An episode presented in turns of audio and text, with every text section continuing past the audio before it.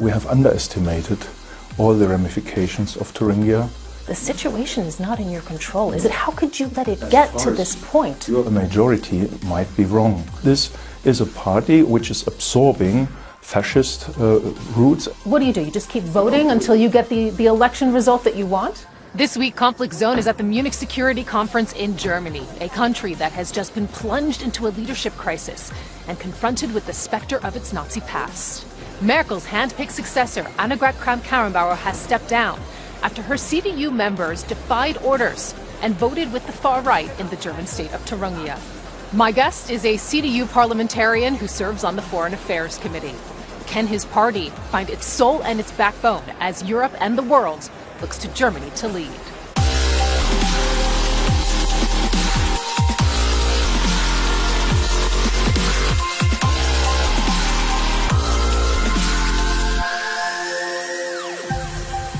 Roderich Kiesewetter, welcome.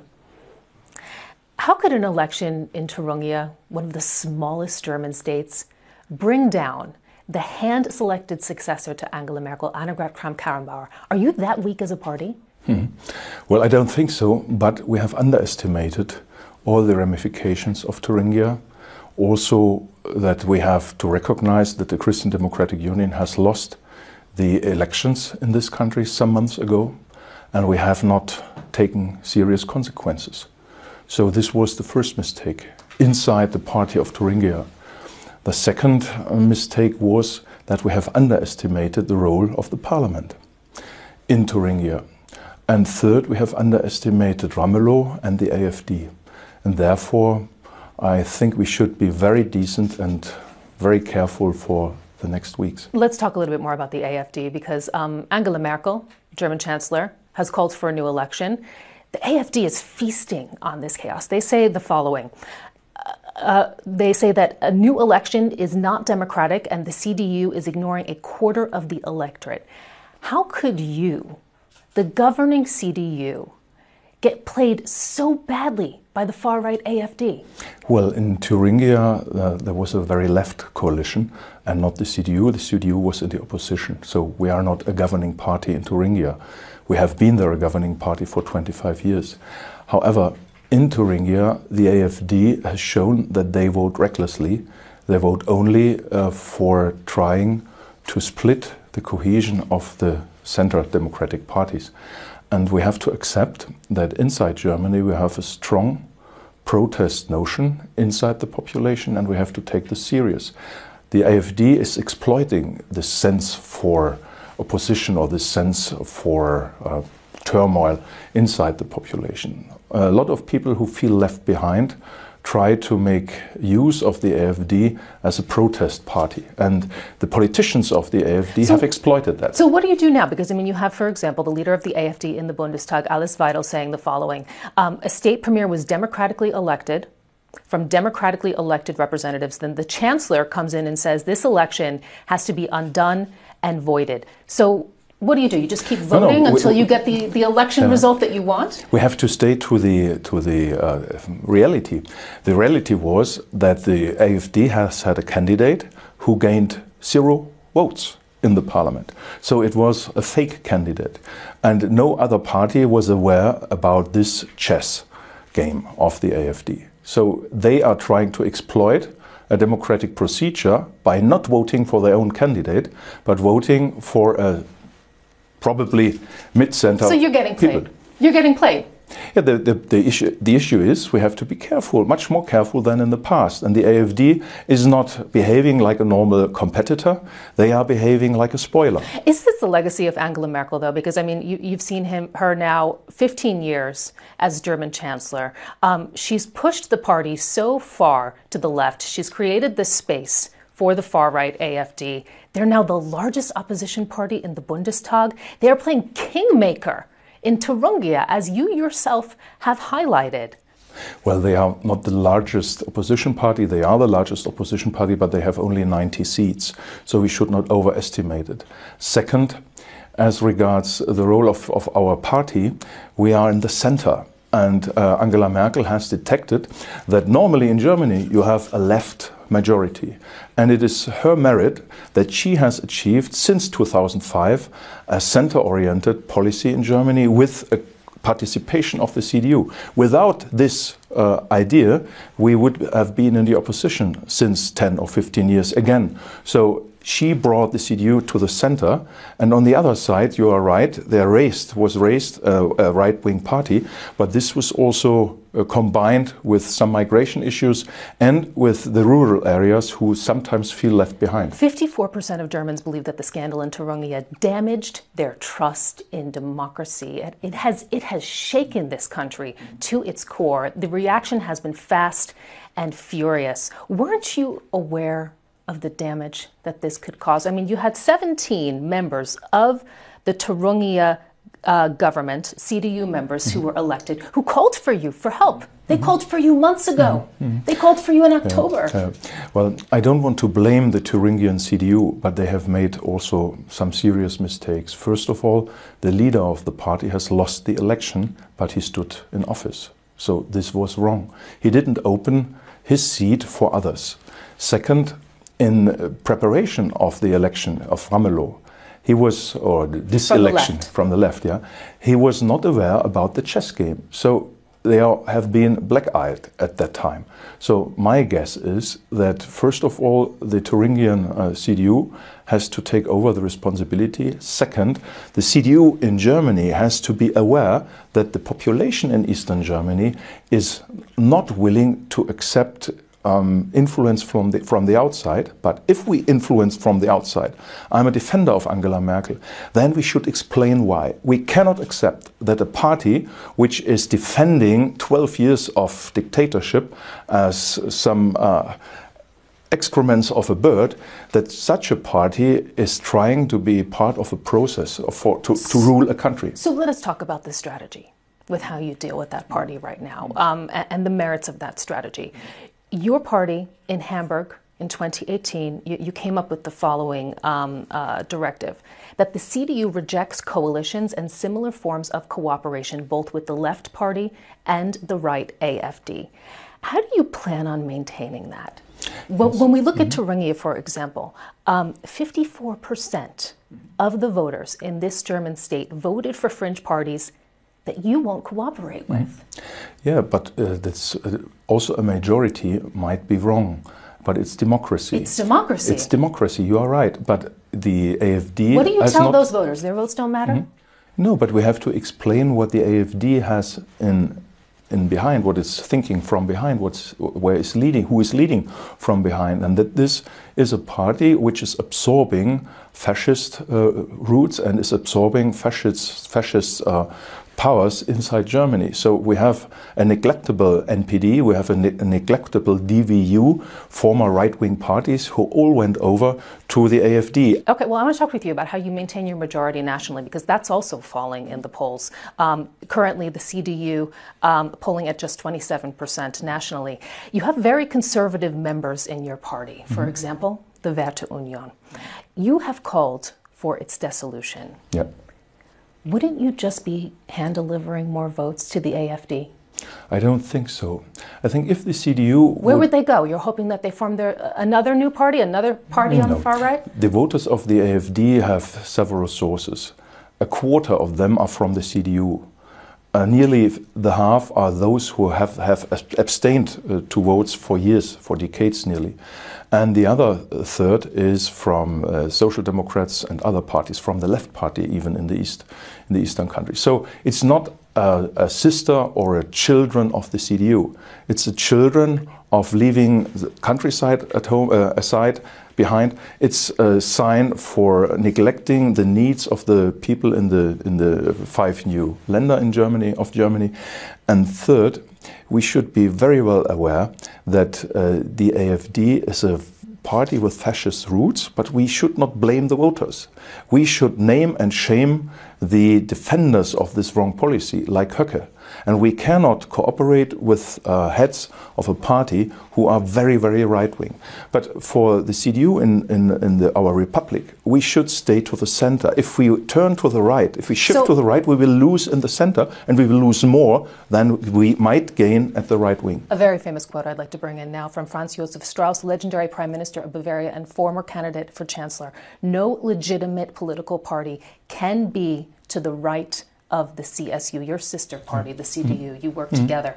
Um, you can't adhere to that mantra No, anymore? it, it can't work because now the right scene is also occupied by fascists, and we cannot be more right wing than the fascists are. We have to really separate us from uh, such thinking. Second, Strauss never became chancellor, and we should not repeat the mistakes if we.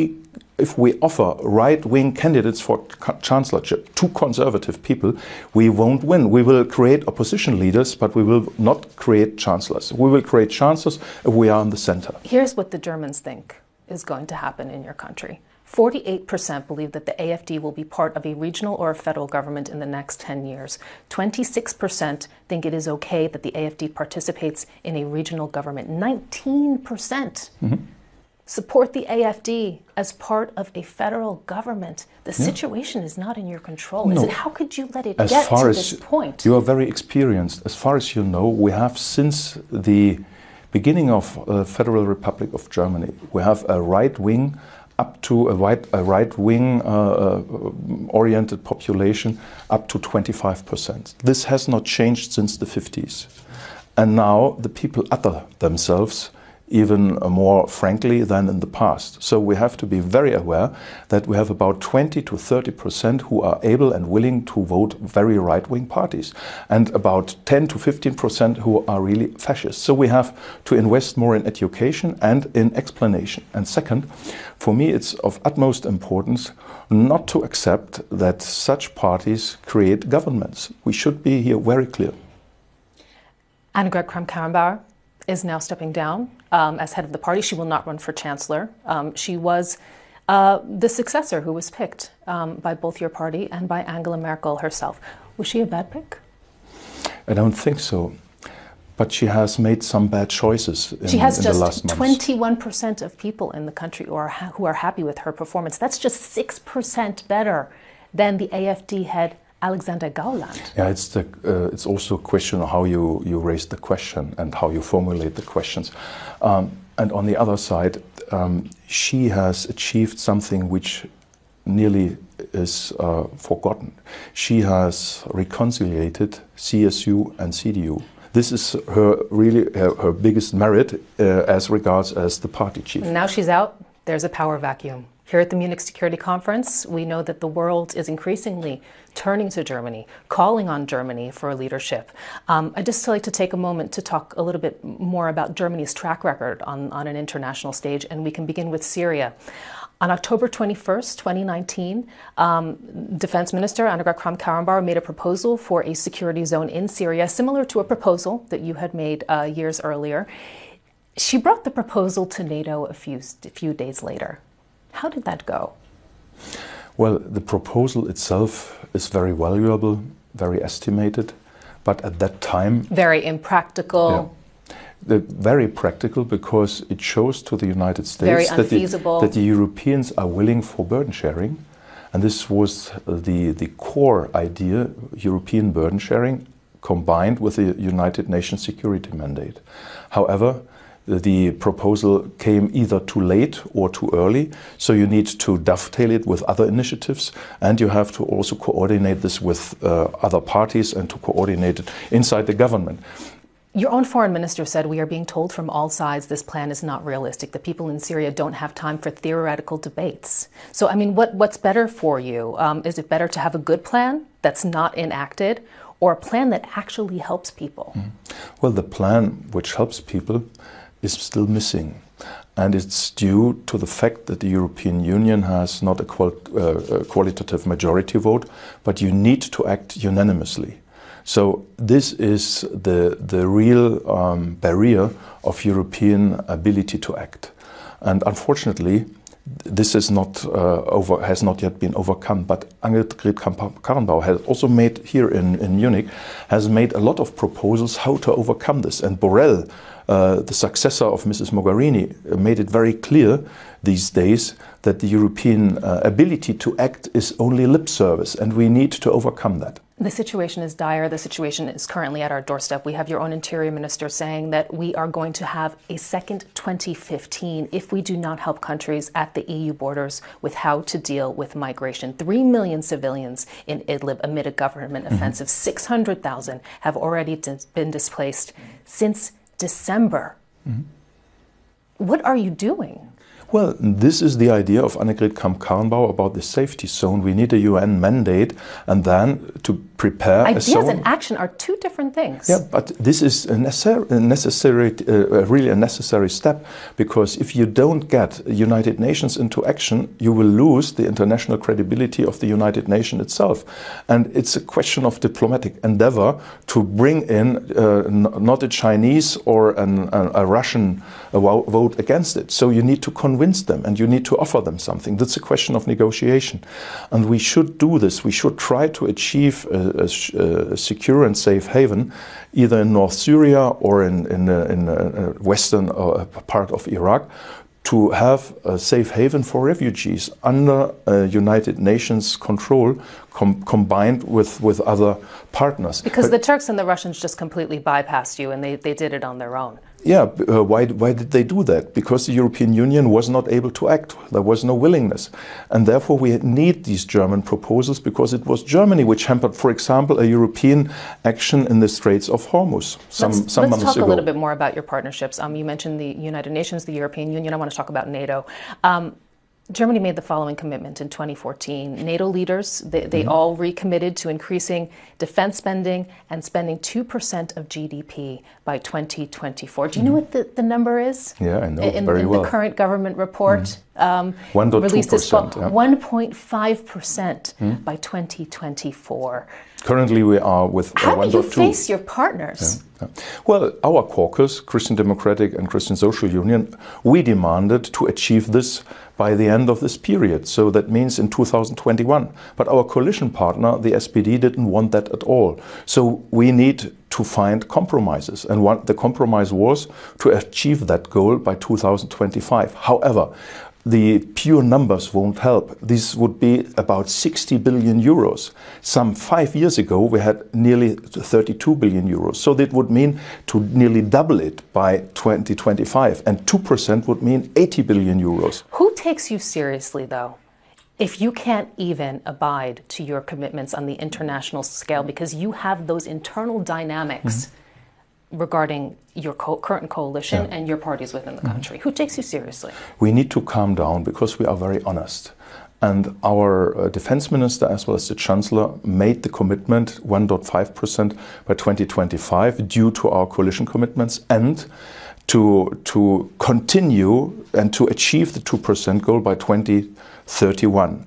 I know as a simple member of parliament that this is too long, too late, but we have also an armed forces which was not able to absorb any further money because all the changes which, are needed, all the reforms are not yet due. The reforms are overdue, but they are not yet in action, not yet uh, practicable. So that needs uh, that means we need further time. Second, it's not only the figure. What we need is more interoperability and more standardization, and then we could also save money. We have 32 armies in the European Union, and we need to reform that all these 32 armies have at least the same procedures and nearly the same equipment. Let's talk a little bit more about, about the readiness of your army to mm-hmm. respond um, uh, to that common defense clause within NATO. Um, we have from the Bundeswehr's ombudsman, mm-hmm. he says the following There's not enough equipment, not enough personnel, too much bureaucracy. You have a fleet of submarines stuck in port because they didn't have required propellers. You have tank battalions operating at one fourth of capacity, Luftwaffe pilots not being able to log enough flight hours to compete. Yeah. Can can your allies rely on you to be ready?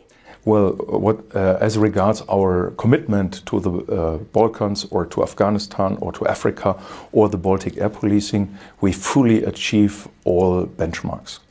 But what is uh, up to reforms is still uh, the domestic situation of our armed forces. And this is really horrible. And uh, the Ombudsman, you just mentioned it, is repeating this since five years. However, look where we come from. We are a pacifist country. We have had 20 years from 1990. You're a pacifist country, however, with, with aspirations to lead on the international scale, scale when it comes to involvement in conflicts where military deterrence and military action might be needed. The others So press don't, us. don't the- you need a Bundeswehr? Or do you just plan to We- sit on we the sidelines until you eventually As get things in order? As a former officer, I know a functioning army since the early 1990s, and I know a dysfunctional armies the last 25 years. And we have achieved a lot now, and the, the armed forces, the Bundeswehr, is on a very good way. However, it will take another 10 years because it was nearly dismantled as regards our combat forces. It was nearly dismantled as regards our stocks of ammunition since 2011, the war against Libya. We have not refilled our uh, ammunition stocks. So look where we come from. Our narrative was we are encircled by partners and friends so we could focus on security, on social security. We offer 8% of the world uh, of the of the world spending for social welfare. It's Germany. 8%. We have 1% of the population of the world and we offer 8% of the world's social spending. But we do not match our commitments since 2014. But we know to achieve that because since to- 1990 we have fulfilled that. So we need to turn back to our former commitments and endeavors we had. We know how it works, but we didn't do that. Let's talk about another security concern, Nord, Nord Stream 2. Um, it's been heavily criticized by the United States and the European Union um, for facilitating German dependence on, on, on Russian gas. You said the following about it I'm skeptical of Nord Stream 2, but it is still Russian gas that Europe needs. Germany has more than two thirds of its gas supplies from Russia, which cannot be discussed away. So you want to have your cake and eat it. Mm-hmm. First of all, the Americans should calm down because they import billions of barrels, no, but millions of barrels of Russian oil, and they should calm down and look on Should their the own, Europeans also side. calm down? There's an open letter from 60 member of parliaments from five political groups who wrote the following to Angela Merkel Choose the European way and not the Germany way first. Your government is allowing a major rift between EU member countries. Two remarks on that. I was not defending Nord Stream 2 since 2012 until last year. But due to the dramatic development in the German energy change, we need really Nord Stream 2 because otherwise we could not uh, achieve our own energy. So you're prepared to sell your energy security to Russia. Our energy security is really the mistake was done uh, 15 years ago when Chancellor Schröder went into Russian services, and therefore we have made these mistakes. And I, I'm very bluntly in this way. We uh, politicians, and I, I would would be very careful because we all are guilty in that. We have named this as a economic project. It isn't an economic project. It was uh, the advantage of Schröder to name this as an economic project. It's a purely political one. And now we cannot withdraw from it. But we have also taken it because we can try to influence Russia. But I am not, I'm not a defender of Nord Stream 2 uh, for economic reasons. I think we really needed to achieve our energy change and we need an influence to Russia. But it is not a good choice. Let's talk about digital independence. There are some security uh, concerns there as well. U- U.S. Secretary of State Mike Pompeo um, saying here at the Munich Security Conference that Huawei is the Trojan horse of Chinese intelligence. And yet you're not banning it from the bidding process of building your 5G network here in Germany. Why? Well, we have some role models like the United Kingdom, for example, or France. They all seem to be in a certain fear of losing cooperation chances with China. But I don't want to be ironic. Look, um, some of the, I only know the German word, antenne, the an- the sensors of uh, 5G are uh, made from Rheinmetall and they are created in China. 100% of the Huawei antenna are made from a German That's very interesting enterprise. technicals, but how, you know, how about the accusations here? Mm-hmm. Now, we in the parliament have achieved a change in the governmental papers on that, and we have achieved that our government has to reconsider some of its position, and this was achieved last week. So also a strong position of Deutsche. Telekom, the, the leading telecom provider in your country, they are already in talks with Huawei to provide 70% of radio transmission gear for 5G. I mean, those talks are already happening. And- And, you're, you're talking in the parliament when Deutsche Telekom is negotiating deals with Huawei already. Well, one of the main, of the bigger sponsors of the Munich Security Conference is Huawei. On the German Party Convention of the CDU was one of the, the biggest uh, attractive uh, platforms was from Huawei. So they are in a charming offensive. Nevertheless, we have to be very careful due to uh, the question of digitalization and uh, cybersecurity. We should not be black-eyed in this context. We've highlighted a number of challenges. Um, who will be the next German chancellor? Who will have to deal with those challenges? Laschet, Merz, or Spahn? Your answer, one word. A German citizen. That was three words. The opportunity to lead. Lead. It will be somebody from the CDU, I think. It will not be somebody from the CSU.